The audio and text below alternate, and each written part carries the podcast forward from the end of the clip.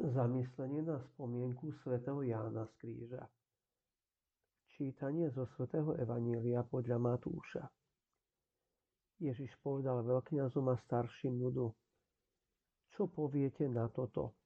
Istý človek mal dvoch synov. Prišiel prvému a povedal mu Syn môj, choď dnes pracovať do Venice. Ale on odpovedal, nechce sa mi. No potom to oľutoval a šiel. Išiel druhému a povedal mu to isté. Ten odpovedal, idem, pane, ale nešiel. Kto z týchto dvoch splnil otcovú vôľu? Odpovedali, ten prvý. Ježiš im povedal, veru hovorím vám, mýtnici a neviestky vás predchádzajú do Božieho kráľovstva. Lebo k vám prišiel Ján cestou spravodlivosti, a neuverili ste mu. Ale mýtnici a neviestky mu uverili. A vy, hoci ste to videli, ani potom ste sa nekajali a neuverili ste mu. Dnes máme pred svojim duchovným zrakom otca, ktorý mal dvoch synov. Prišiel k prvému a povedal mu, syn môj, choď dnes pracovať do vinice. Ale on odpovedal, nechce sa mi. No potom to oľutoval a šiel. Potom išiel druhému a žiadal ho o to isté. On odpovedal, idem, pane, ale nešiel. Aké poučenie vyplýva zo správania sa týchto dvoch synov? Na čom skutočne záleží, nie je povedať áno, ale urobiť to. Ako hovorí ľudová múdrosť, činy hovoria hlasnejšie ako slová. Pri inej príležitosti zas Ježiš povedal, nie každý, kto mi hovorí, pane, pane, vojde do nebeského kráľovstva, ale iba ten, kto plní vôľu môjho Otca, ktorý je na nebesiach. Plnenie vôle nebeského Otca je to, k čomu nás pozýva Kristus.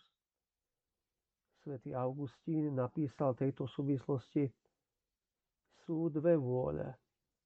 Snah sa zmeniť svoju vôľu tak, aby sa stotožnila s Božou vôľou a nesnaž sa Božiu vôľu prispôsobiť svojej. Latinský výraz pre poslušnosť je obediencia. Pochádza z dvoch slov ob a audire, čo znamená počúvať s veľkou pozornosťou. Poslušnosti voči Bohu, čiže plneniu Jeho vôle, sa učíme aj v modlitbe. Keď sa modlíme, mali by sme mať otvorený sluch, aby sme zachytili Boží hlas lásky a nasledovali ho. Naplno žijeme našu vieru, náš vzťah s Bohom, keď počúvame Boží hlas a nasledujeme ho, lebo ako píše svätý Pavol, viera je z počutia. Pán nám niekedy naznačuje to, čo od nás chce, aj v tichu, a preto by sme mali mať v dennom programe aj priestor pre ticho, aby sme načúvali Bohu. Poslušnosť Bohu neznamená stať sa bábkou v rukách niekoho iného, ale naopak stať sa opravdivým synom, ktorý pochopil, že otec ho takto privádza k sebe.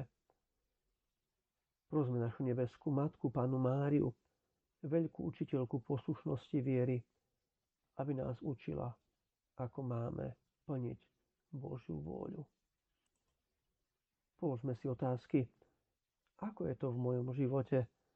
Snažím sa hľadať Božiu vôľu alebo chcem, aby Boh plnil moju vôľu? A zamýšľam sa nad svojim správaním a viem ho korigovať tak, aby som nežil iba pre seba?